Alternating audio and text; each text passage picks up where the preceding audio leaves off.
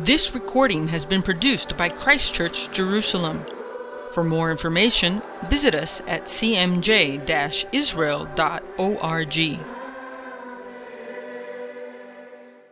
Good evening and welcome to Jerusalem, to uh, our Bible study from, from Christchurch as we wrestle with the last words of Moses, Deuteronomy chapter 17. We've had a fantastic couple of uh, uh, weeks with holidays, and so we've discussed a few of those and celebrated them and enjoyed them. And we are still enjoying the feast of the Lord uh, of Sukkot. Uh, tonight's study, though, brings us back to Moses' last speech before the people of Israel. It's on his birthday and his last day as he is preparing the, the children of Israel uh, for their conquest of Canaan to establish a just, moral, and uh, beautiful society that reflects the character of the Lord, uh, that will be a light of revelation to the Gentiles roundabout. Uh, and so this is our, our study tonight. We will begin um, by acknowledging the Lord's presence in prayer and, and, uh, and allowing, uh, just acknowledging that, that He is indeed King. Neville, mm. pray, brother. Yes, let's pray. Father, we thank you that we can come before you at any time and in any condition, Lord, to call on you for your help, for your mercy, and for your guidance. So, Father, we ask that you would be with us and honor us by your presence. Lord, Lord, let your Holy Spirit guide us and to understand these words of Moses that have resonated down the centuries. Father, enlighten our hearts and touch our spirits, we pray. Amen. Amen. All right. So first of all, it's absolutely a delight to see you all here. It's uh, an absolutely fantastic opportunity again to, to, to be with the brothers and sisters from all over the world. I really enjoy it. Thank you very much. And I'm looking forward to this study again. So from tradition, because we love tradition, uh, we normally go over the previous week's study. Well, that was a while ago. And uh, so the previous chapter, we concluded Deuteronomy 16, verses 9 to 20, where Moses had been talking about um, the uh, Shavuot and Sukkot. And so here is a summary. I know it was a while ago, but uh, here we go. From, from several weeks ago. Deuteronomy 16, 9 to 20. God is the master of time he exists outside of it and he dwells within it. His involvement in his creation occurs at specific times, and God has provided a sacred calendar to record sacred time. Moses, however, focuses his speech before Israel towards the three pilgrimage festivals, seemingly downplaying the other festivals of the Lord. In this portion, Moses expounds on Shavuot and Sukkot. One primary aspect of his oration on the festivals is the involvement of the whole community of Israel, including the strangers, the non Jews, and the weak members of society, and the Levitical priests. The clergy must be involved in the life cycle of Israel. And that's going to come up again in today's portion. The clergy must be involved in the life cycle of Israel. They are not to be distant nor removed from the public mind. God is the author and finisher of our faith. His timing is perfect, just as he himself is perfect. Passover begins the story of redemption. Shavuot introduces the perfect instructions of the Lord in the form of the Torah at Sinai, and Sukkot reveals the proper response to redemption and instruction in the form of thankfulness and joy. Moses does not mention sacrifices except for the solitary Passover sacrifice. Despite the book of Numbers noting that Sukkot has the greatest number of sacrifices of any feast of the Lord, 70 bulls in all, which the rabbis claimed represent the nations of the world, Moses mentions none of them. Throughout the narrative, Moses' final speech, he appears to diminish the role of ritual in the Mishkan, that is, the tabernacle. Another aspect of the pilgrimage festivals that Moses highlights is gratitude in the form of gifts given to God. Moses reminds the people that they were formerly slaves in Egypt. Part of the redemption story involves careful obedience as a response to that very redemption. Gratitude is not an emotion. It is not a state of being that we willingly enter ourselves into. The highest form of gratitude to God for things that He has done is actually doing what He says to do. As well as obedience, the people must also bring free will gifts to God. It seems to be erroneous to command a free will offering. Free will offerings are first recorded in Exodus in relation to material gifts for the building of the Mishkan, the dwelling place of God amongst his people. In Leviticus, the free will offering is an animal that is consumed by the worshipper in the presence of God. Interestingly, the free will offering can be stunted, deformed, or damaged. It does not have to be an unblemished or perfect, although it does have to be male. This is the only sacrifice that is allowed to be blemished, okay, is the free will offering. And it only says so in Leviticus. Obedience does not have to be a burden. In fact, Moses reminds the people that God will indeed bless them. The blessing will come in the abundance of harvest, but also in all the work of their hands. The joy of the Israelites will be complete upon receiving the blessing of God.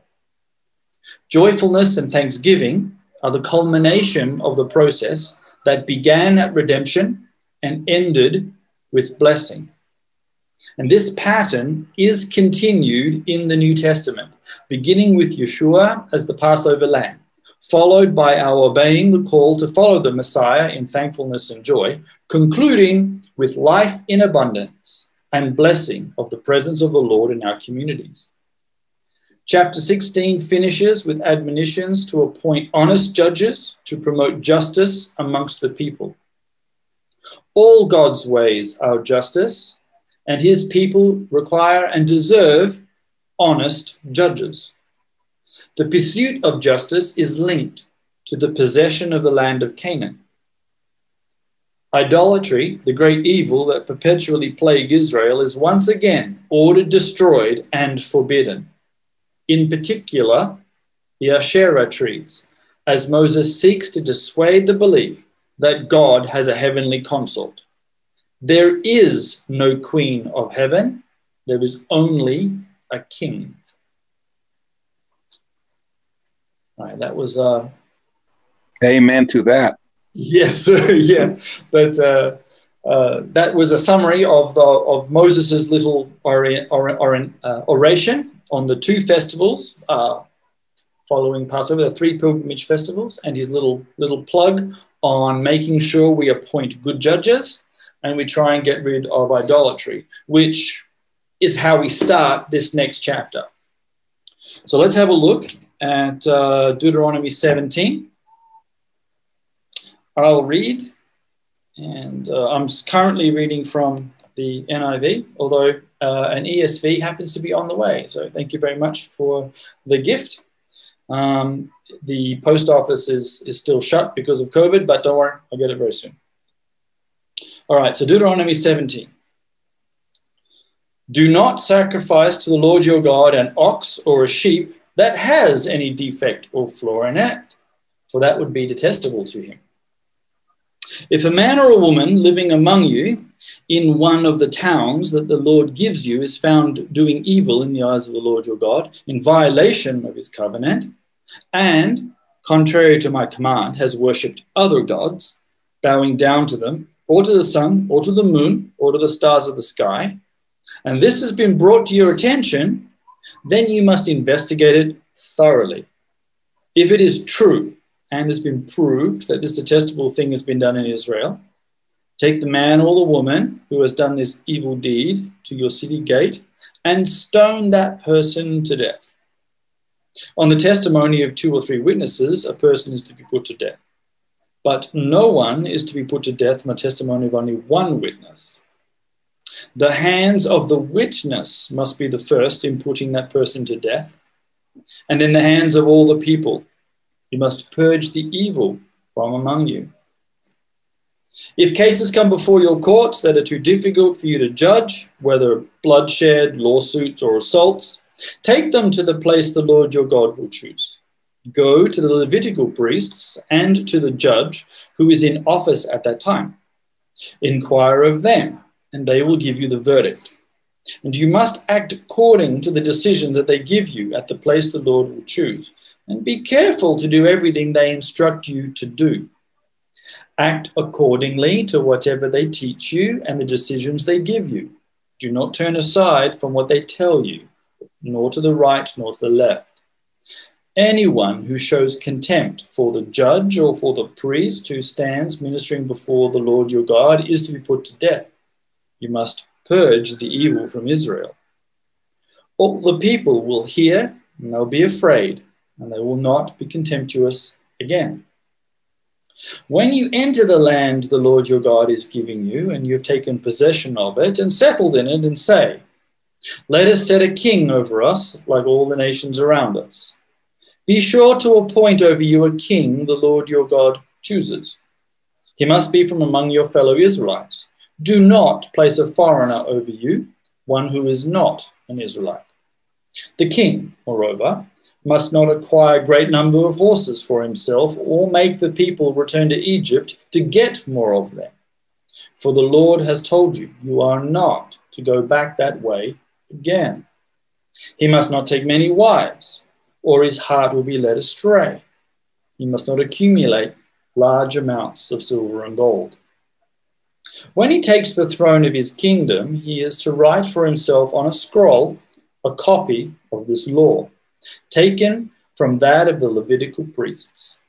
It is to be with him and he is to read it all the days of his life, so that he may learn to revere the Lord his God and follow carefully all the words of the law of his decrees, and not consider himself better than his fellow Israelites, and turn from the law, nor to the right nor to the left. Then he and his descendants will reign a long time over his kingdom in Israel. Awesome. All right. So, from an initial surface reading, what is there that jumps out, guys? Verse 17, Aaron, it says, uh, Neither shall he multiply wives to himself, referring to the king. I was thinking of King Solomon, King David. Yeah. Yes, indeed. Seem to disobey that one. so the difference is rather large in the numbers.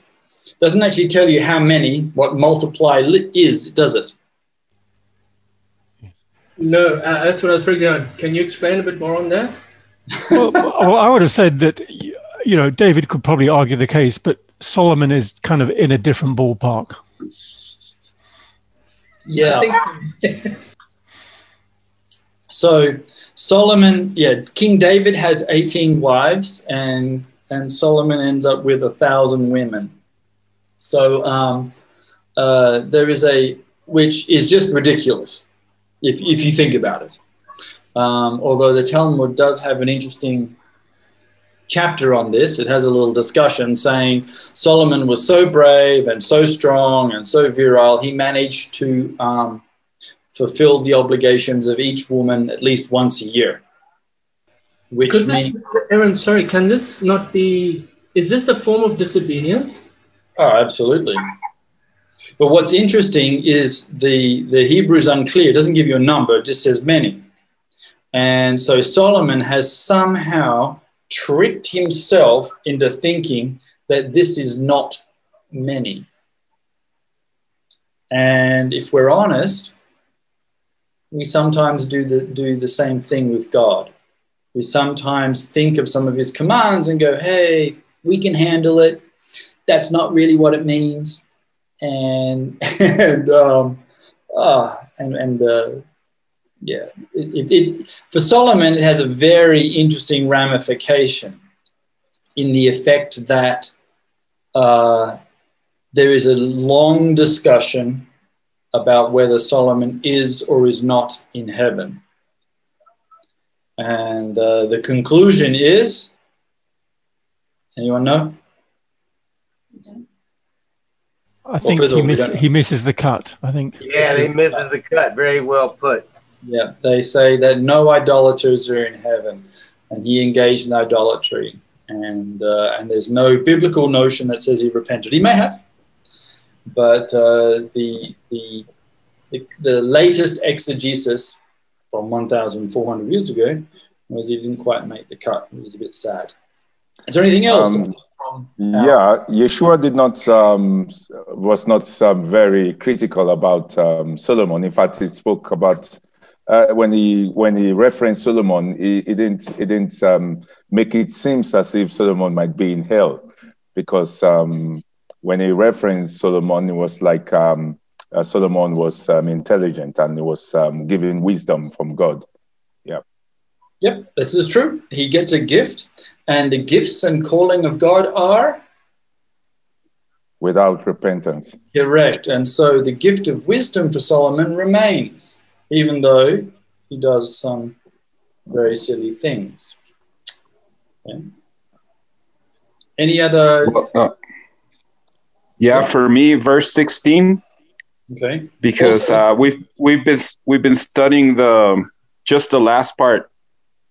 Like it sounds like there is a commandment not to go back to Egypt, Yeah. and some guy brought it up because we we've been studying the Hebrew Matthew, Yep. and um, so when Yeshua and his parents they go back to G- to Egypt, one guy that they call him T-Bone, he said, "Well, wait a minute." Why did they go back to Egypt? Isn't there a commandment not, not to go back to Egypt? Yeah. Good question. Mm. Yeah. Yeah. Yeah. The the uh, it's interesting that in the history of Israel, Abraham leaves from where? Where does Abraham leave? Mesopotamia. From Okay. yeah. the great empire that's in the east. Where does Israel come from? They leave from Egypt, the big empire in the west. Okay, so the two great big empires that there were in the world, Israel leaves them.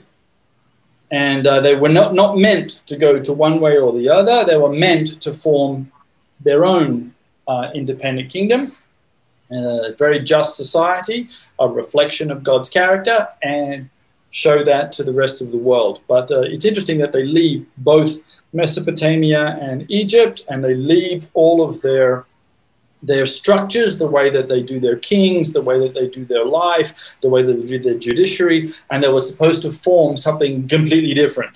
They weren't to borrow from their gods. They weren't meant to borrow anything from them. Um, they're meant to be meant to be quite different. Uh, it doesn't always work out that way, and yet you find the Messiah going to Egypt because there's that strange little prophecy that appears in the prophets that just says very simply, From out of Egypt I called my son. Which, And therefore, in defense of Mary and Joseph, I would argue that we should read what it says. I don't know what it says in the Hebrew, but in the English, that you are not to go back for to acquire more horses for himself, Right. or have the people return to Egypt to re, to obtain more horses. yeah, Or because the, yes, the context the context of Deuteronomy um, is in in terms of army and military might. right, Right. So the, the king is not meant to maintain a, a large military. He's not meant to maintain a large number of political brides. He's not meant to create too many relationships with the foreigners. Uh, some, just not many, because they're meant to influence them, not be influenced by them. But then isn't this, Aaron, a issue that Israel has today with all these agreements it's doing with the UAE and all of that? In a sense, it's going back to to other people for their strength and not to God. It could be. Um, it's one of those things. Um, do we celebrate peace between the United Arab Emirates and Israel, or do we revel in the fact that they have perpetual war? Which one are we happy with? I mean, we, it is a very concept. We, we acknowledge that Jeremiah says peace, peace, but there will be no peace. We acknowledge that we have to be very careful when, when is this a real peace? Are they actually uh, changing their tune? Um, will we be influenced by them? There's that motto. Or do we want to go back to a perpetual state of war where it's just us versus everyone and we're all happy with that? Uh, it's, it's, it's a very, very interesting situation we find ourselves in. And that debate, Vida, is in this country too. Um, Is, is Israel going to the UAE or is the UAE going to Israel? well, that, I mean, I'm going to be. the change, the change of heart. The stronger of the two. Yeah. I think the change in direction is by the UAE rather than Israel in this case, and, and Bahrain. Yeah. And I think One of the other questions is when it says that that uh, Christ went to Egypt. Where was Egypt? Well, where was it? Egypt at that time was about 20 miles west of Jerusalem. Uh, yeah, I mean, they, they they controlled the Sinai. That is correct. That so so it's not, I think, in everyone's mind where they're making a trek down to the Nile. Yeah, They're simply going the next town over. yeah, it could be. He could have just you know ran about yeah three days away and he's safe. Um, We're not 100 percent sure what he means by by Egypt. Okay, um, so everyone. Okay, some other thing that um, catches my attention is um, verse number 14. Um, it says there that if after you've entered the land that the Lord your God has assigned to you and you have taken possession of it and settled in it, you decide, I will set a king over me as do all the nations about me. I remember that um, during the um, in the first Samuel, when the people decided to set a king, it wasn't palatable. But yeah, God said that they are going to decide it, and it's good. And uh, but there, it wasn't appreciated. That's right. You picked up a, a great piece of tension when they finally do do this in the negative. yeah, But here, God is saying, when it comes time, okay, 400 years in the future, when it comes time, pick a king, I choose. Doesn't say, bad idea, don't do it, really horrible, okay? In fact, I love the time of Judges where you all got a mess. In fact, that's the way it should be. It doesn't seem that way. It, it's a, it's a, the whole idea of kingship is a very interesting tension. Um, here in this passage, God is is setting up the, the ideal form of, of, a, of a monarch. Uh, whether we get that or not, well, that's interesting. I, I find it interesting that so far all our discussion all relates to the passage about the king. Um, the, the bit that, which I happen to enjoy too, uh, being a, a monarchist, but um, the, the bit that me, when I was reading this, uh, was um, in verse 9 when uh, we have the issue of dealing with law within our um, community, and we can't quite figure out uh, whether our judiciary courts are going to make the right decision or whatever. The, the request is go to the Levites, um, which, and we'll hope we'll get to it in a minute, means that the clergy continue to play a very important role in the in the life of the community, which brings a tension which we find in the modern world of the separation of church and state. And we have it in the modern world. In fact, people will die for it. But that is not what you're going to find here. In fact, what you're going to find is Moses actually saying, make sure that you don't forget the Levites, which we did last chapter. And he's going to come and say, here, make sure you listen to what they say. That the highest court is actually a religious one. And uh, as Tom, who's my, my brother over there in um, sunny America, he will know that you can take the Catholic out of the church, but you cannot take the church out of the Catholic. and uh, and this this is going to be an interesting discussion here uh, when we get to it. Is in relation to what truly should be the believer's response to government. And Because uh, wasn't, wasn't Israel a little, a little bit different that it was run as a theocracy well, it, at it the time in the Old Testament? Yeah. Well, Sorry. theocracy means you know that the uh, priests are in charge. Although here in seventeen, in, in chapter seventeen, you're going to have this relationship between the, the priesthood and a king, and we'll see what the king can and cannot do. And uh, and it is going to be something that we do need to, to talk about because it does have applications in our modern world. And I'm going to highlight a current thing that's been going on, particularly in America, though it's, it's going on in Australia and it's going on here in Israel. How can you, as a Christian, vote for abortion? For a what? Abortion. For like, can you can you say, I'm not going to put my vote as a Christian, I'm going to vote as a secular? Is that possible? And and, and let's so we'll let's let's read what Moses says, see what we what we can come up with. And hopefully we can get some discussion, and maybe there'll be some people who agree or disagree. Um, but we'll see. Okay, so let's go back to verse 1, the beginning of chapter 17. Okay, so the background story is obviously we've been burning all the Asherah poles. There are no female consorts to heaven. Idolatry is bad. And then you get this verse don't sacrifice to the Lord your God an ox or a sheep that has any defect in it, for that is detestable. Okay, except when I was doing my little introduction, what animal can you offer that is uh, with a defect? Anyone remember? Nope. The first one. The free will offering. It says in Leviticus 22, uh, sorry, 23, or is it 22? 22, 23.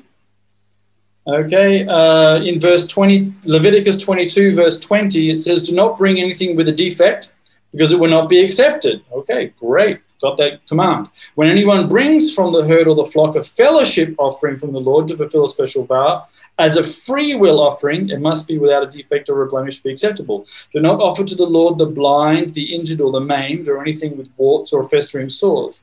Do not place any of these on the altar as a food offering presented to the Lord. You may, however, present as a free will offering an ox or a sheep that is deformed or stunted, but it will not be accepted in fulfillment of a vow.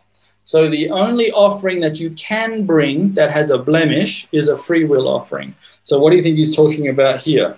Because this is now Moses saying you can't bring a sacrifice that's got a blemish. Aaron, is this also thanks, a Thanksgiving type offering where, you, where you're giving gratitude to the Lord and you're saying thank you for something?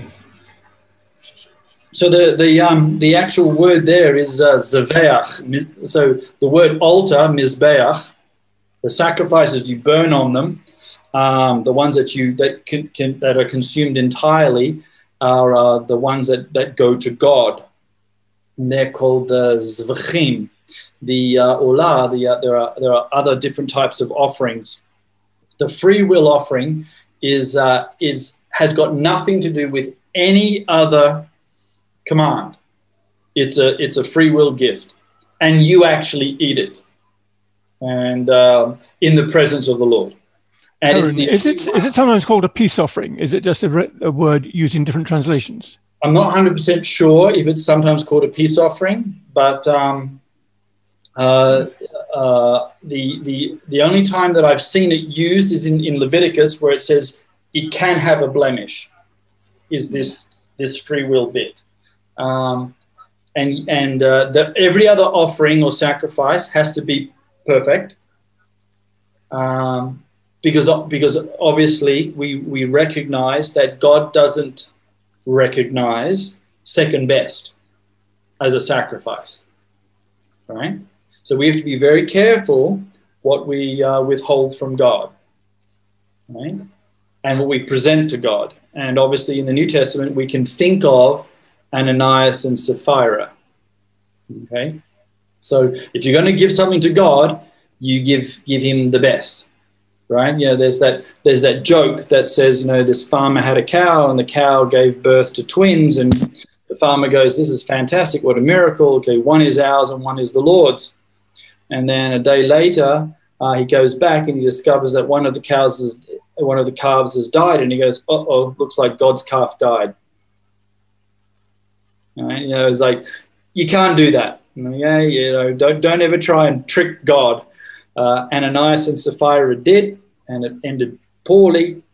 There is there is a is a, a time for us to be able to offer a genetically imperfect animal, but that's something that we take, we eat which has interesting ramifications. Malachi, the, the prophet, um, says in chapter 1, uh, where he, uh, the, the prophet is, is, is arguing with the people, and it says, um, To you priests who show contempt for my name. It's a rather um, uh, bold claim. These are the priests serving in the temple, and the, the prophet comes along and challenges them by saying, you're showing contempt for the very God that you pretend that you're serving. But you ask, How have we shown contempt for your name? And he says, Because you offered defiled food on my altar. But you ask, How have we offered defiled food? You, by saying that the Lord's table is contemptible when you offer blind animals for sacrifice, is that not wrong? When you sacrifice lame or diseased animals, is that not wrong? Try offering them to your governor would he be, be pleased with you? Would he accept you, says the Lord Almighty? And so the, the prophet is describing there that let's let's let's be very honest that um, we give God our best because we will give our children our best, we will give our wives our best, we will give our boss our best. Um, let's make sure that we actually give God our best.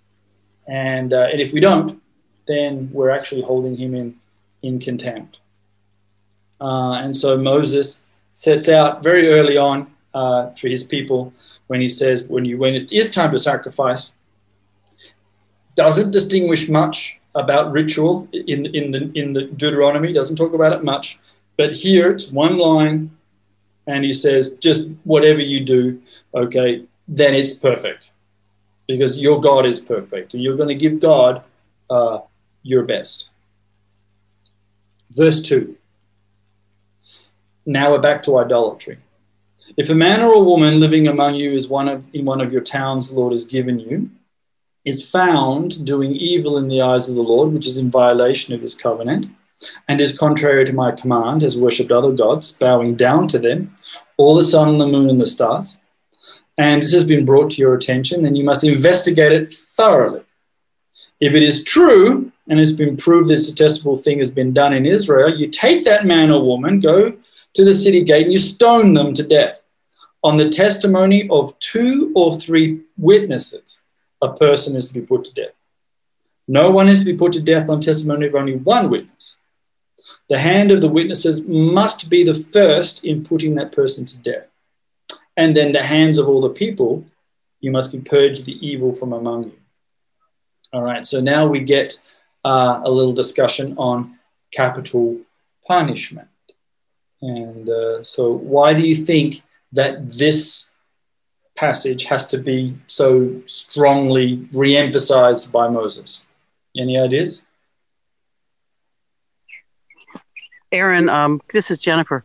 I hey, was Jennifer. looking at, hey there, I was looking at that verse a little earlier and thinking, boy, that's a serious thing. It's not just like, uh, you know, you can grumble and uh, make, you know, make false statements about your neighbors, but if you're actually the one accusing them, that means you have to be the first one to throw the first stone. So that's that's sort of serious. You know, it would make me think twice about who I accuse about what. And Jennifer, I think that was the point. I think that uh, the reason why they made the witnesses be the first to enact a, a, death penalty is to make it incredibly serious. So you just don't go running around falsely accusing, accusing people because you actually have to kill them. And uh, that that's a pretty pretty big thing. So um, must have been happening. Yeah. Yeah. It- yeah. Yes. So this could be in a reaction to what's been going on and since the 40 years in the desert. Moses would be saying, okay, look, where I'm a bit, I'm a bit tired of people running around accusing people and, and, and, and killing people. We're going to uh, sort this out. So, how many witnesses do we need? Three. Right. or three. We need, we need two to three. Okay. We and what what does it mean to be a witness? means you throw the first stone. Okay. Well, one thing is you partake in the punishment, but Or to, to act- Um, that you actually you actually saw saw the person that um, committed the the act. Shimshon, well done. Yes, this is not gossip. You don't kill people because two people say they heard you do something or say that you did this. You don't go on hearsay. Huh. Gossip is not part of your, your law courts. Roddy? Very good. No, that's it. Hearsay. No hearsay. This is just hearsay. You have to actually physically see it. It's a witness. Someone says, I, I saw this person with an, Ash- with an Asherah pole around the back in their garden. I, I, I saw this person bow down and, and, and prostrate themselves to the sun, the moon, and the stars. I was part of their Ouija board movement or whatever. You know, you have to physically be able to see it and have it corroborated by two or three other people. So you can't just have one guy come along and say, I saw this. That's not good enough. You actually have to have um, quite a few people, um, which is um, because all too often in our current society, we find people guilty in our mind based on what people say. And that's rather sad, isn't it? You know, as a, as a very poor reflection on ourselves, we're often judging other people and condemning them in our minds. We may not ever actually say it out loud based on gossip. And we've got chapters in the New Testament about gossip. Uh, but here, here we're talking about a capital punishment. It's very serious, and it's a very serious issue. Idolatry plagued Israel. Uh, you couldn't seem to get rid of the darn thing, and uh, and it threatens the entire nation. How does it threaten the entire nation? Because it's linked to your possession of the land. Right? As, uh, Moses said this in. Um, uh, in in the previous chapter. You know, this is part of you can keep keeping this land. This is your gift. You can keep it as long as you don't, you know, forsake my command to start worshiping the sun, the moon, the stars. If you do, you're out. So it's a it's a big deal, and it involves this this thing called capital punishment. Um, so it's it's it's pretty serious. Um, but again, it's so serious that it needs strong proof, and hearsay is not it. And um, and and we actually have a reflection of this in uh, in the in the New Testament in Greek Bible in one Timothy five nineteen. Somebody could quickly run to that one. Okay, uh, First Timothy chapter five nineteen. There, it's not in relation to um, killing anyone, death penalty or stoning or anything, but it is in relation to. Uh, uh, treating your your elders, treating your shepherds that have uh, with a charge that has come up against them. Anyone okay, got I'll it? read it. Um, I've got it here in the ESV. It says, "Do not admit a charge against an elder except on the evidence of two or three witnesses." Yep. Shall I carry So again, two or three witnesses. The, the, the, the New Testament is following the same pattern. We have to be very careful when it comes to gossip, when it comes to a charge, that we take a witness, two or three. We don't just listen to, to stuff. And, uh, and the hands of the witness are the ones that are going to cast the first stone. So obviously, as Jennifer noted, the witnesses need to be very certain that what they saw is true because they have to be prepared to actually kill someone. And right, what uh, Testament passage does that refer? Does that bring to mind? Aaron, this reminds me of uh, John chapter 8, where Yes. uh, this woman is brought before Jesus um, and she has been found to be in the act of adultery. I mean, in the very act is what they say. But what, what I find interesting is that Jesus turns this situation, well, it's several things he does, but I've just noticed that he takes this requirement that those who are eyewitnesses cast the first stone, he changes that and says, the one who is without sin, let them cast the first stone. Yeah. Jesus uh, does a very interesting teaching. And um, and so he does two, two, two levels. One is the obvious one. Uh, they say they the charge is we've caught this lady in the act of adultery. So the scenario is if that's true, why do you need Jesus? You know exactly what to do. You've got yourself some witnesses. You say they saw them. Okay. What? Who should be, be, be getting killed here? Both, Both of them. parties. Both of them. Okay. So both parties, we've got real problems with the Yeah. scenario. Two parties, only one's present. So, uh, and, and, and Jesus does a fantastic teaching. He says, okay, uh, I, I know what the law says, fair enough, but I'm also going to give you a teaching about the nature of sin, about the, uh, the ability of having pure hands and the one who witnesses something to be able to go and enact some sort of punishment. So he also uh, says, it gives you that sort of, you know, you guys are hypocrites because if you're going to kill the woman because you saw it happen, where's the man? So there's a very good chance you didn't actually see it either. Because if you did see it, you wouldn't need me. Good trick. I have the opportunity to teach you. And at the same time, I'm going to tell this woman not to keep doing this. There's a huge amount of teaching there on so many levels. Uh, you know, Jesus is just a, a, a master, a master teacher. Yeah. So what's he uh, writing can in I the just- ground? so- What's sorry, he go ahead. writing in the ground? The names of the other um, parties, or who knows what he's writing? Uh, there is there is a reference in um, one of the prophets that talks about uh, the names of the accused will be written in dust or something like that. Okay, sh- I'll read it for you, shall I? Oh, okay, you've got it. Okay, great. Good on.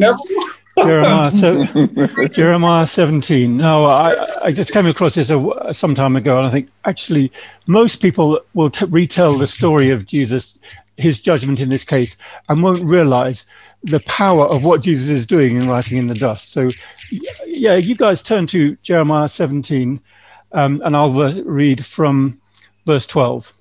Verse A 12. glory, verse 12, yes.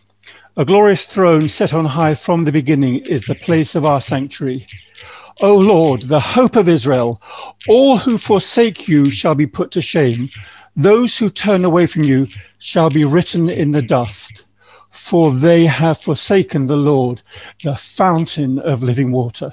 Wow. And Yeah. so I think what Jesus is doing, now this is just a guess, but I think what Jesus is doing, he's just writing names in the dust. Now, I'd like to think that he might write some specific names like Joseph Caiaphas, but maybe not. um, maybe he's just writing everyday names of ordinary people, you know, the commonest names there are. And and the people who are watching, which they, these are the the experts, these are the religious experts, they will pick up this reference. Jesus is writing people's names in the dust, and they will have made the jump to this reference. We don't do it these days because our biblical knowledge isn't good enough. But the, the, the people who were trying to accuse Jesus were the experts. And, and this is a really subtle uh, rebuke to them that their names will be written in the dust because of, you know, they, fors- they have forsaken the fountain of living waters. It's, a- it's Yeah, a and- really powerful situation. Very so powerful. levels Very powerful. And you the got verse- Good to see you.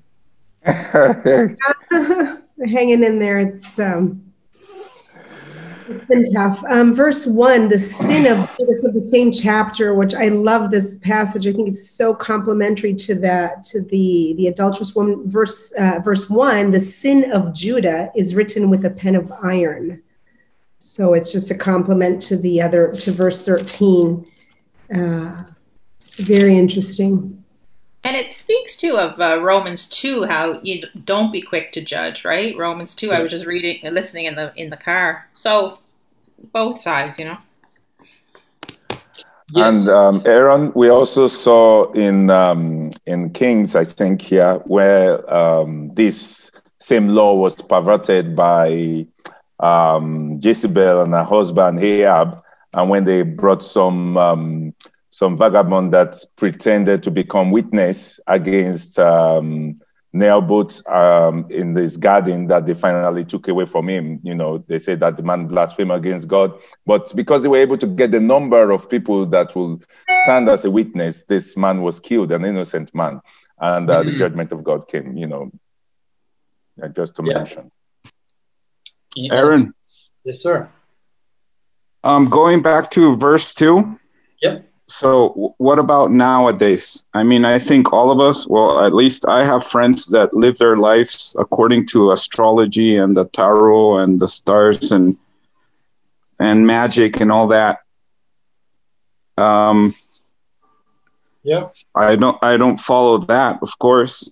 Yes, I know. And, uh, I, I, I, I, tell, I tell them, I tell them that I try to tell them where, because they don't even know where it comes from, like all the Babylonian sun work, some god worship and all that, right? Yep. So, if back then and right now we are not stoning them, we're not putting them to death. Yep.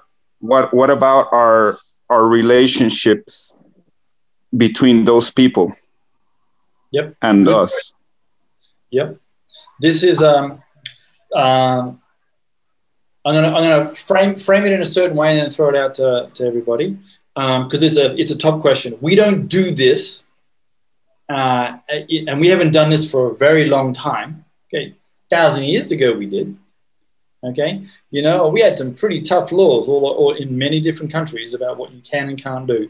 Um, obviously, in our today's world, we don't throw people into jail for stealing bread. We don't ship them to Australia for free for stealing bread, although people did. Um, but and we don't, we certainly don't kill people um, for for tarot cards or for reading their horoscopes or, or anything like that. Because if we did, um, the world's population would probably be quite small. Um, uh, but capital punishment is a community event. The community is taking part in this. Right? In a theocracy, eh? Um, like in a country that's run as like not in our democracies, right? It's a different setup, is don't you think? So, in in countries that are theocracies, uh, can you name a few in the current world today? No, I have no idea. I didn't know there Saudi was. Arabia. like, Saudi Arabia. Uh, like Saudi Saudi Arabia. Arabia and um, many Arab countries. They, Correct. they- Yeah. Yeah. Um, and uh, who's in charge of Nigeria right now? Have you got a Muslim in charge or? Yeah. yeah, the president is a Muslim, um, but of course it's a it's a republic, so it's, it's a democracy. It's a democracy, right? So we so we're not Yeah. following any of the, that kind of law. Okay. No, But we're in- not following. in some countries, they do still follow a theocratic uh, style, and they still do this. And um, so, countries like like Saudi Arabia um, and uh, before they had their big internal civil war, countries like Yemen and places like that uh, would follow these laws quite strictly. Now, we don't in the secular world. The secular world doesn't read this, and uh, and and obviously Mexico, uh, Bernardo doesn't read this. Um, I mean, they do, but they don't apply it. Uh, even as Catholic nations, they don't apply these kinds of uh, rules. In a theocracy, that becomes something different, and um, and that's because capital punishment is a community event. Like in Saudi Arabia, she very public, right? This this this death here of whoever it is that's doing these things, it's public. It's not something you do at the basement of your dungeon, uh, you know, locked away on a, on a midsummer's night. Okay, this is done in a very public method, done by witnesses who actually saw firsthand the, the, the grievance and the whole community, because it says, you know, the hands of the witnesses must be the first in putting to death, and then everybody else joins in. So it becomes a very community event. And so, um, because it's so communal, it's, there's quite a good chance that a lot of this stuff didn't happen very often. Because if you're five years old and your dad's taking you to stoning, you know, as the uh, um, Monty Python joke was. Okay, you know, you just that has an effect on your kid. Okay, and uh, and so, however, it's still here as a rule because it demonstrates to the community that this is actually still very dangerous. It's incredibly dangerous to the community. It's incredibly dangerous to the ability of the people to remain in possession of the land. It's dangerous because it offends the very living God. It's dangerous because you might have to enact a punishment that is horrible and going to have some psychological effect on you guys. So it's very, very, very powerful. And uh, and so what what Yeshua does in John, you know, is a becomes an incredibly even more powerful because the way he shapes it in relation uh, to personal to personal sin. But again, as you've mentioned before, Sharon, this is a theocracy. And um, but Aaron, sorry, Aaron, in today's thing, didn't Paul say in a, in a, in a slightly different way? The principle is still the same. You still need two or three more witnesses to cast somebody out of the church, and the yeah. church leaders are still in control of that aspect. Yep. Yeah. And yep. it's still very much a community, isn't it? So. Yes, it's supposed to be a community um, punishment. Yeah. Aaron, can I add a thought about capital punishment in the context of the passage we just looked at in John 8, with where Jesus was, you know, presented this challenge or this trick situation? Because there will be plenty of Christians would try and say that actually Jesus has demonstrated that he's cancelled the, the capital punishment law of the of the Torah, and I don't think he's doing that. I think he's just reinterpreting it, and basically he's saying that um, he doesn't disagree that adultery is a capital offense, but he's saying this is not the time, and, you, and more importantly, you are not the judges. There will come a time when sins will be will be dealt with, and they will be capital offenses. Right. But the so, time is not now. Yeah, the the that could be true. Uh, Yeshua never never abrogates Torah. That he can't do that because technically he wrote it. Um, yeah. And, uh, and, and yeah, but he is giving an, an interesting little interpretation for it. Uh, the next passage, if we have time, um, moves into some into when we do have very difficult questions that we can't obviously answer, and those are many and varied. You see them many times in the Bible themselves. For example, uh, it says, "Thou shalt not." uh, make fire on the Sabbath. Okay, great. So we don't make a fire on the Sabbath. Well, one day in the book of Numbers, they find a guy picking up sticks and they catch him. It doesn't say in the Bible, thou shalt not pick up sticks on the Sabbath. And no one knows what to do. So what's the, what do they do? They bring him before Moses. To Moses. Yeah, and then Moses and Aaron don't know what to do. They go, well, they went to God. I mean, typical. Every time you ask Moses a question, he turns around and he goes, "Oh, I gotta ask God." You know, like, you know. and so he runs off into the into the Mishkan, and God says, "Take him out and stone him." Okay, so we we kill the guy who was picking up sticks. Now we've got a new rule: Thou shalt not pick up sticks on Shabbat. Um, didn't have it before, but now we do. There's a precedental uh, law, which Roddy, you know all about that. Most of our societies are built on it. Precedental law. Um, yes. So there will come times when we don't know what to do. It's not written, it's not clear.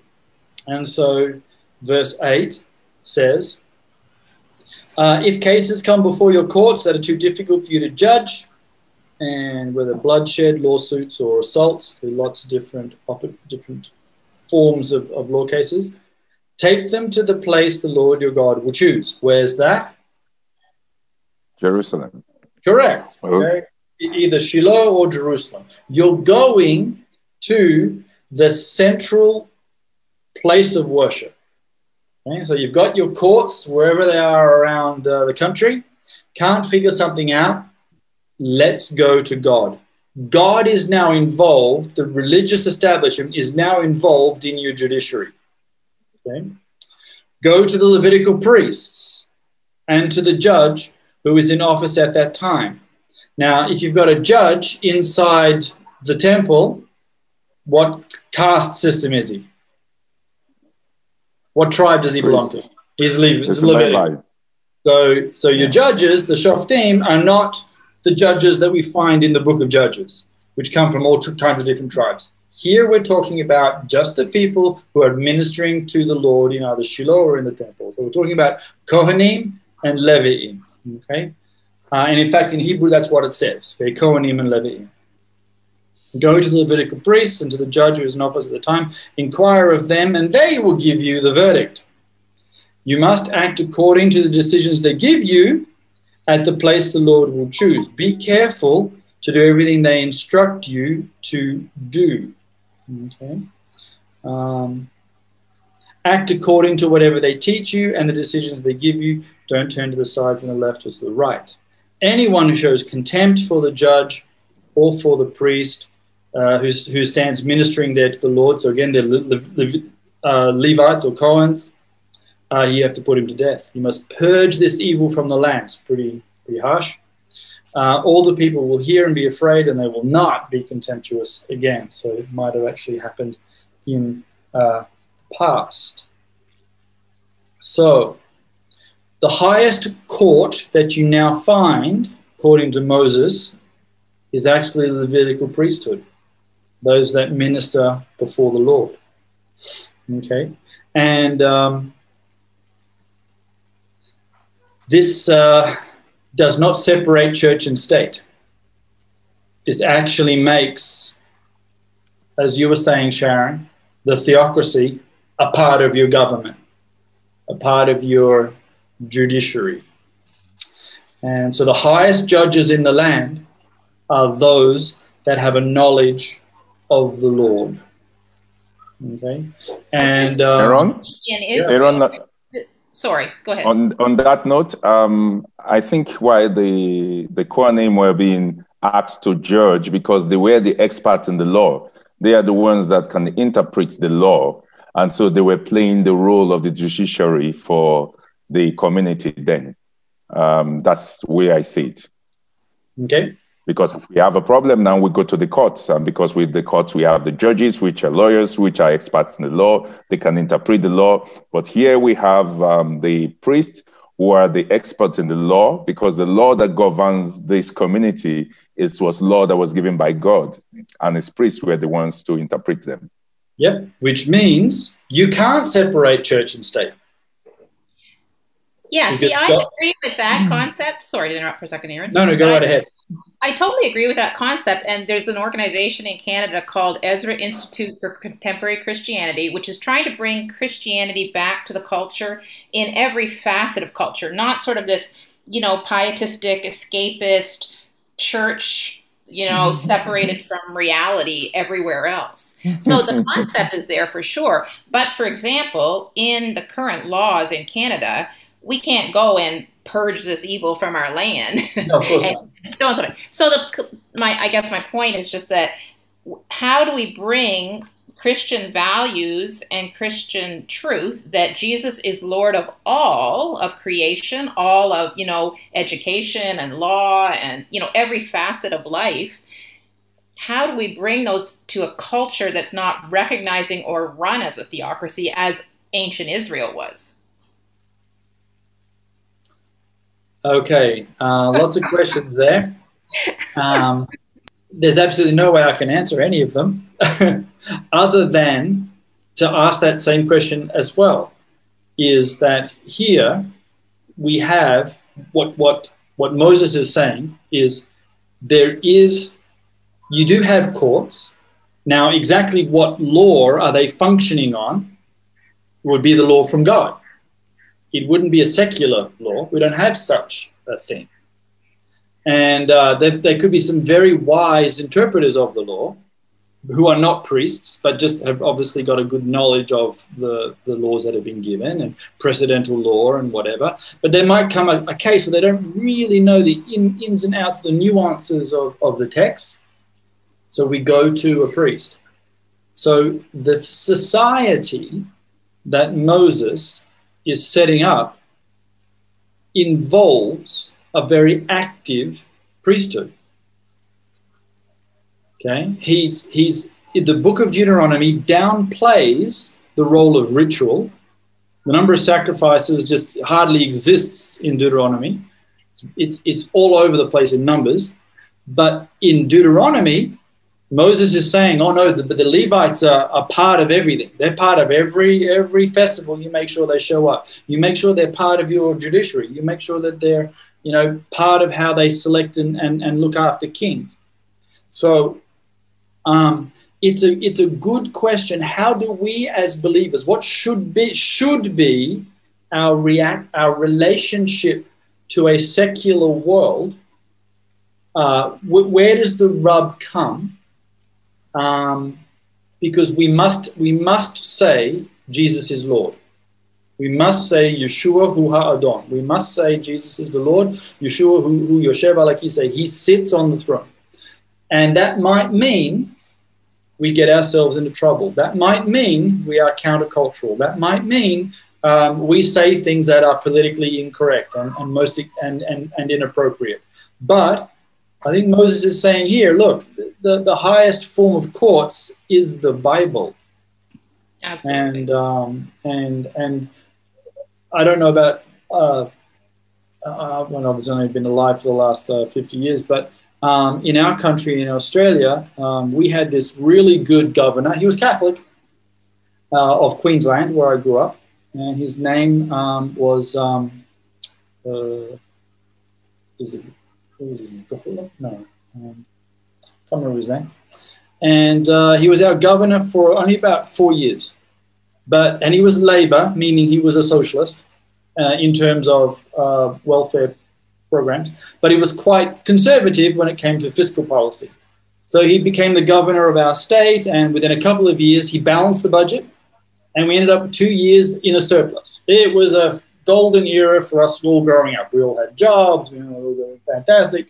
And then um, they, they wanted to pass a law for abortion. This is in the 80s. And uh, they wanted to make abortion legal. It was illegal at the time. As some of us will remember, that that used to be the case. And he was the governor, and he said, I cannot sign this into law. I just can't do it. I'm a Catholic. And so they had to call an election. And he went on television and his adverts. And I remember as a kid watching this guy say, look, I balanced the budget. I've done everything fantastic. You know, we're in a surplus, this, that, and the other, you know, where uh, everything I've done has been, you know, touched by God. It's been great. But I can't physically sign this bill. I'm a Catholic. Well, he lost the election on that one issue. It had nothing to do with his other policies. Mm-hmm. Yeah, he was great. You couldn't fault him on anything else. Uh, and it, it creates this discussion is there a separation of church and state? Can the Catholic actually do it? Can we? Could you guys, as believers, look God in the eye and say, I know what your law says, but hey, yeah, I'm running a secular country here, so we're going to kill unborn people. We're going to allow gay marriage. It's tough, isn't it? You cannot do it, Aaron. Seriously, if you if you if you follow the Lord God, you have to follow the Lord God's ways. I agree with you, David, and I see that, and I see that here in in what Moses is saying is the Levites and uh, the highest form of judiciary is the law of God itself. And, uh, yeah, Aaron, um, can I just give a perspective on this? That okay. what I think is really important is to, to do as Jesus did. In other words, because he came as a son of God, full of grace and truth. So bring it, holding these two together, which can be a very tricky balancing act. In other words, witnessing to the truth of God, but demonstrating his grace in that he forgives these things. So, uh, I mean, that's easier to work out like in personal relationships. You, you can be straightforward and honest with people, but and say that, yeah, God God is against sinful lives, but he will he kind of overlooks these if you're going to repent you know if there, there is a way to approach him through repentance and through the grace of jesus and his death on the cross all, all these understandings. But so that's not too difficult to um, manage in terms of personal relationships. But to scale that up the balance between grace and truth um, in in a judicial sense i mean it's, it's a good principle but it's a very difficult one to maintain as a christian I, I agree with that. And Aaron, how, how, how, how do we get by with 1 Peter 2.13? Read that out. Uh, so, uh, I just got it in my brain. I've got to look it up again. Sorry. Okay. It's, it's, it's about obeying the ordinances of man Okay, yeah. and governance. So I think it's legitimate, David, as you're looking that up, for Christians to seek office, to seek um, authority, positions of authority where they can affect the laws of their land, no matter what type of you know laws you have in your land. And that's a perfect example. So, from my understanding, Vice President Pence in the US, for example, with our side chat about America, is a born again Christian. So, that affects his values and that informs his, you know, running mate there, Trump, as he, he makes decisions and does whatever he does as a president. You know, like, I'm not saying anything about Trump's character and stuff in a positive sense that he's got big issues, but still, you can affect the governments that you live in and work in as we all reach out in our communities and our spheres of influence that are just unique to us and nobody else has the same influence as we do. Yes, uh, uh, Aaron. Yes, I agree with that. And uh, Aaron, can I read to you 13, 14, and 15 of 1 Peter 2? Actually, keep going to 16 as well. You're 16. Oh, there's the Liberty one, yes. Uh, do you want to read it? You've got a clearer voice than I have. Okay, be subject uh, for the Lord's sake to every human institution or government, whether it be an emperor uh, or his governors are sent by him to punish those who do evil. So that's an interesting statement. The government is there to punish those who do evil, not to do evil itself. Okay, so they punish evil and to praise those who do good. Okay, not to lock those up who are good. Okay, so you have to be careful what what government is there for. For this is the will of God, that by doing good you should uh, put to silence the ignorance of the foolish. Live as people who are free, and do not use your freedom as a cover up to do evil things. So uh, we can't say that we live in a free society, so we will uh, allow all this evilness to, to go about because we, we're, we're, we're living in a free society. That is wrong. And so we ha- it, uh, it's a very interesting tension that uh, Peter is running. We do have to uh, be obedient to the government because they are there, okay? But that doesn't mean that they're, that they're good. And it certainly doesn't mean that they're always doing right. And so we, we have Moses is here knowing that he is going to set up a people to conquer a land and they're going to reflect the character of God. Somewhere along the line, they're going to come up with the idea like, we don't know what to do. We're, we're stuck. So, what should be our highest form of authority? The Torah. That's right. God Himself. Absolutely. Let's go talk to the priests.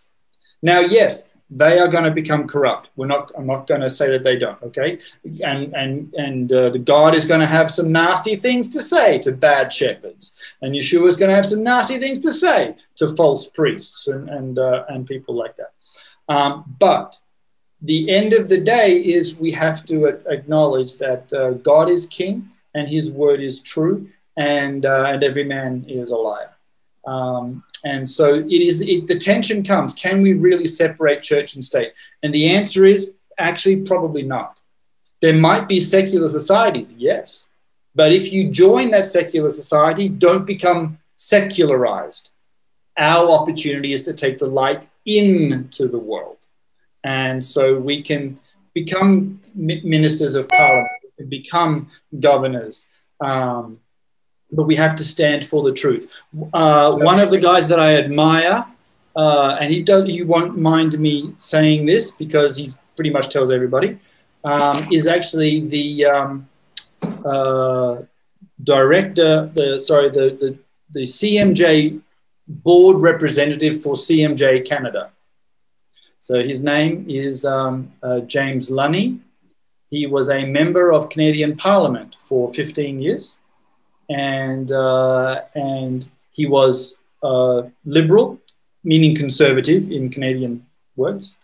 But there was one incident in the in the in the government where, as part of the curriculum education of Canada, they were going to teach evolution as part of their curriculum, and he said, you can teach evolution, but you must also teach creation alongside of it. You have to have both. You can't just have one. So, Aaron, Yes? part of the, the problem is, and for the United States and maybe Canada also, is people think that the United States Constitution guarantees a right um, of separation of church and state, and that's not what it says. Uh, it's, if, it's in the First Amendment, it's the Establishment Clause, and it, it says that the government shall make no law um, restricting the establishment or exercise thereof. But it doesn't say there has to be a separation of the church and state. It's just the establishment of or the exercise thereof. You can't make a law to those two issues. Right. So we've been we hear these things because of Thomas Jefferson and his writings and his interpretation of it, but uh, we have this preconceived ideas about what we think, and it's not what it says. Right. I think I think I've heard this argument before, Roddy. Yeah, yeah, you're right. What's uh, you go read the Constitution and the and the amendment, the First Amendment. Okay. It's clear The- about it. What it says. Yep. So, um, in going back to that, my little Canadian friend, so he ended up um, uh, leaving his party, becoming an independent, because they refused to add in the clause uh, you can teach evolution, but you also have to teach creation. And so, um, you know, here's this guy who said, Look, I can't vote for this. I can't, in all good conscience, stand before God and say, I decided to sign a, a document that told everybody that they're products of chemical soup when they're young and impressionable at the ages of three, four, five, and six. Um, and uh, and so I, and I, and I find those kinds of people to be quite brave and um, and and deserving of uh, of some some honor and uh, and and so perhaps this this notion as you're saying Roddy the separation of church and state is actually something that doesn't exist as we might think it. And uh, too many Christians too many believers including in this country okay because Israel's not perfect in any okay when you have you know free abortions in the army and all kinds of horrible things it was very much against the torah um, uh, is that um, is that we have to acknowledge that we we take our faith into the secular world and and we must by the by God's power by God's grace by his spirit shine our lights unwaveringly and um, and and always say, look, I'm I'm appealing to a higher court. You know, I I understand the discussion, but this is wrong. And in grace, I love you very much, and I you know don't want you to fire me or whatever. But um, but you know, I can't sign these laws. I can't do these following things. I can't you know sell you your drugs, even though the, the government tells me that I must. You know, there, there there are things that we just obviously can't do, and um, and here, Moses is doing his best, you know, to remind the people look, when it does come time for you to, to wrestle with some issues in your world, uh, make sure you go back and appeal to heaven. Make sure you have a look at what God says. Make sure you find somebody who has a knowledge of the word and, uh, and appeal to them. Um, Um, Aaron? go for it, Shimshon. On, yeah, um, I think um, just like um, Sharon did ask, um, there need to be a reorientation among believers in our way of life, of and the way we live our lives. You know, I think for too long we have been made to believe that we can separate church and state, and Yeah. so we get to accept everything out there that is being given to us. And so we create these two illusions. And so many times it's very difficult to explain some things to your children, especially when why do we do this and why uh, other people will, will do the other things and things Yeah. like that. And um, that's because we have absorbed it and we have uh, taken it as a standard of life. I remember there's, um, there was an incident in Ukraine um, because of what you mentioned, and they stopped the teaching of evolution in the schools. In the secondary school, they actually stopped it because the, the believers were strategic. Yes, it's one thing to be um, to be to have the understanding but it's another thing to be strategic because if you just try to operate you cannot go to today's congress for instance and you try to quote from the scripture Yeah. you Yeah. So you have to have an understanding of the law of the country and try to use the law of the country that supports your um, bidding and make your argument, and also to bring others into the same kind of concept so that it's easy for you to pass your law, or else we just continue to get people that will stand up and be brave, but at the end of the day, they will lose their position and we don't get the job done. So it's going to be a bit difficult. But ultimately, I, from my perspective, I see that it's only Yeshua that when it comes, when the Messiah comes, that we'll be able to unite completely the church and state and will be fun- that for us to function as a society. But in the world of today, it's uh, I don't want to be pessimistic, but it's going to be a bit difficult, especially when you're living in, Yeah. when you're living in, in society. Like for instance, in our country, we have um, we have a good huge population of Muslims. We have Christians. We have even traditionalists. So how can you you know sell a law from the Torah that is going to be binding on everybody? You know. Yeah, well, they And won't, so- because- yeah. because we're operating in a theocracy, which is what you were mentioning, Sharon. Is uh, yes. and we haven't had one of those forms of government for a very long time. We did see it briefly for a couple hundred years in uh, the British Empire, where you had the head of state as the head of the church, and you had a state church, the Church of England, and the you know you had national schools and a national way of life and a national dialogue, and there are some that criticize that sort of way of life would say this is bad. I would argue, actually, no. I would say, actually, the reverse. I'm saying that we may not have done it correctly all the time, but it is the model that Moses is presenting in the Bible. The highest form of authority should be God, it should be His word, and it should be with those who study His word and can give you a, a judgment uh, accordingly. Um, Aaron, um, in the UK, the Queen is still the head of the Church of England. She is. She is still that, and, this, and the Church of England is still the state church. No one Yes. actually goes, but she, it is still the state church. In Scotland, um, The, the churches, when I was growing up and probably in my teens, the Church of Scotland Assembly used to have an influence on the laws that were passed in Scotland. They, they used to, um, the government used to listen to, well, the Scottish people used to listen to the, the advice or the things that the church was saying, and the, the laws were kind of went accordingly. But that that went a, a long time ago. Yeah, unfortunately. It's changed. We But still have bishops in the in the Parliament, though. We, We still do. have bishops The in the House, House of of Lords. Lords still has, um, and, still has and Christianity used to have a lot more influence even when I was younger.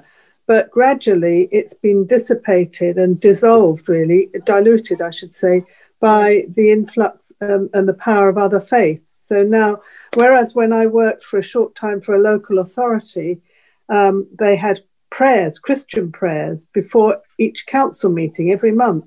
And they do that in the House of Commons too. But I imagine, certainly in local authorities, certainly in some places, if not all, they have to be multi faith. And that's the problem. It's all beginning to get diluted. But w- there used to be so much, danger. so much Christian influence.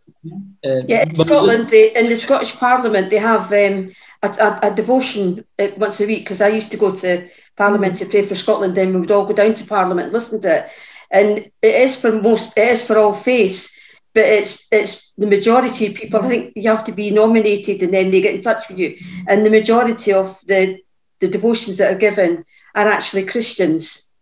Um, I think that's just the way it's, you know, the people that have volunteered or wanted to do or um, been put forward have been, the majority is Christians, so they just still do that. And they know that there's a group called Parliamentary Prayer for Scotland because they go in every week and they've got these red, red jackets, they call them the, the red line, it's something to do with some battle or other, the thin red line.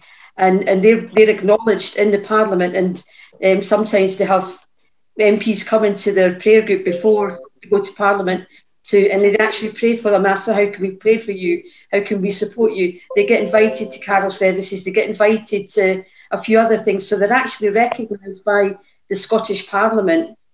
To, it's a Christian influence. It's not obviously going to help pass any laws, but at least it's they know that there's a group of Christians praying for them. But the other thing you know about these these politicians that have been leaders in countries and then they step down because they can't sign off on something that goes against the word of the Lord. One one of the positive and it gets at least it gets the issues brought up in the country on the media and stuff. People are all discussing it, even if they do eventually have to stand down. And to put a positive spin on some of this to make sure that we, we understand how, how God is always in control and he uses heroes, which might not seem like heroes. Um, uh, President Trump signed an executive order to for babies who survive an abortion must receive medical care. And and so you think, why did he have to sign an executive order? That should be completely obvious. So they tried to abort a baby. It failed. A live baby, a live person, is now sitting on the table. Prior to President Trump signing a law, you could just leave the baby and walk out the room and let it die. Yeah. Right? Um, so it, you can have some some influence in government. It is possible to be a believer, to be in parliament, to be a, a, a ruler, and actually uh, do some good. And so that is um, is uh, is is a, is a positive thing. Okay. So Did you know that um, President Trump has a Bible, his mother's Bible, that came from somebody who was heavily involved in the Hebrides revival? No, I didn't know that. But it, it, it just shows that, that, you know, it's very hard. I'm not going to say that the guy's a saint because he's, he's certainly not. but there, by the grace of God, go all of us. Um, but it is interesting that in this case, it, you know, it, it took a, an executive order, which means he just signed it. No one votes on it. Okay. Um, because if you did get a vote on it, it probably wouldn't have passed, which is Right. very sad. Right. Yeah, that's actually quite a sad concept to think of. And so that's a statement of how a democracy is the will of the people, but the will of the people is not always, definitely not Christian, and not always for the good of, of a nation. And so, you know, a nation that is righteous, you know, like the Proverbs. Well, I, I would argue that democracy would never uh, actually be Christian, um, just because unless the people are Christians, there would be no such thing. The democracy, if it's of a of a secular uh, community, can only be secular. For like what we see in the in the Torah, we see in the Hebrew Bible, they're not a democracy. And and next week when we get to the subject of kings, I mean Moses is not elected. We don't have a vote on selecting Joshua. There's no sort of okay, let's have a let's have a runoff. I want I want Joshua and some other guys, you know, Shimshon and a few others, Aaron, to come on and and give me their best spiel, and we'll all vote to see who should should succeed. You know, you don't get any of that. Um, it's all very much uh, appointments, uh, the divine right of kings, you know, that kind of idea. And uh, it's, and then the, the, the democratic idea, idea is actually a secular model that we inherit from the Greeks. Right. And um, That's so- why that I'm sorry to interrupt, but that's why the Arabs think that democracy they they they want to you know when they say we're going to take over the capital and Yeah. they're going to tear down tear down uh, the idol worshippers and and one of the things that they're going to tear down is democracy. Yeah. So it's kind of interesting. yeah, there's an element of truth for sure. hmm I guess the concept is so even so I just sent a link to with you guys for the chat just to, to, to reference this organization. So in Ezra Institute for Contemporary Christianity, the guy is a you know PhD guy from whatever, Oxford or something, and he's just a real intellectual thinker. But his cons his point is like even based on Romans chapter one, North America, like Canada and or North America, might even be under the judgment of God as we speak, the way that Romans 1 is spoken, not kind of a harbinger of, you know, because of our choices, exactly to your point, Yvonne, but that, you know, for sure, like the concept that, you know, God needs to be honored and stop the idolatry and stuff. I mean, you know, those guys have a point too, right? I mean, we are a pretty mm. immoral country and North America is pretty Yeah, based. we're uh, all over the world. We're, let's all admit it, okay? Um, we, we deserve the wrath of God, and it is the grace of God that He delays His wrath and giving us, uh, as members of His kingdom, the opportunity to continue to worship Him, praise Him, honor Him, uh, follow Him, obey His commandments, and share the good news and, and, and, and share some of that. Okay, guys, um, just to sum up, uh, we'll get into kingship next week, and then there'll be some more of separation of church and state because this king is is is uh, under the direct um, uh, has a definite direct relationship with the Levitical priests. But idolatry is uh, a real problem for the people of Israel and and us. Uh, and Moses knows that as he's setting up this just society, that idolatry is, is, is going to be a real problem. So we make sure that uh, we acknowledge the worship of God should be perfect, hence, the sacrifices we bring will be perfect. Uh, when we do find idolatry, we do need to remove it from our community. But capital punishment uh, can only be done if it's if it's visible. Gossip is not enough. Hearsay evidence is not enough, and it must be done by multiple witnesses. Uh, and then the actual people who enact any form of capital punishment must be the first people to pull the plug, um, meaning that this probably didn't happen very very often because the, that because of that that rule. When you do finally come to rules and laws that you don't have answers for, consult the Bible Okay, go see your priest, and uh, which puts the responsibility on the priesthood to actually do their job. That is, they are meant to also administer before the Lord. They are meant to read and study His word and put it into practice, and then share that light with the people who come to them for for for uh, for justice, and so that it might not be possible ever to to separate church and state. And I would argue that you can't, and I think most of you are going to be agreeing there as well. God is King, and we live in His kingdom. Uh, blessed be God. Amen.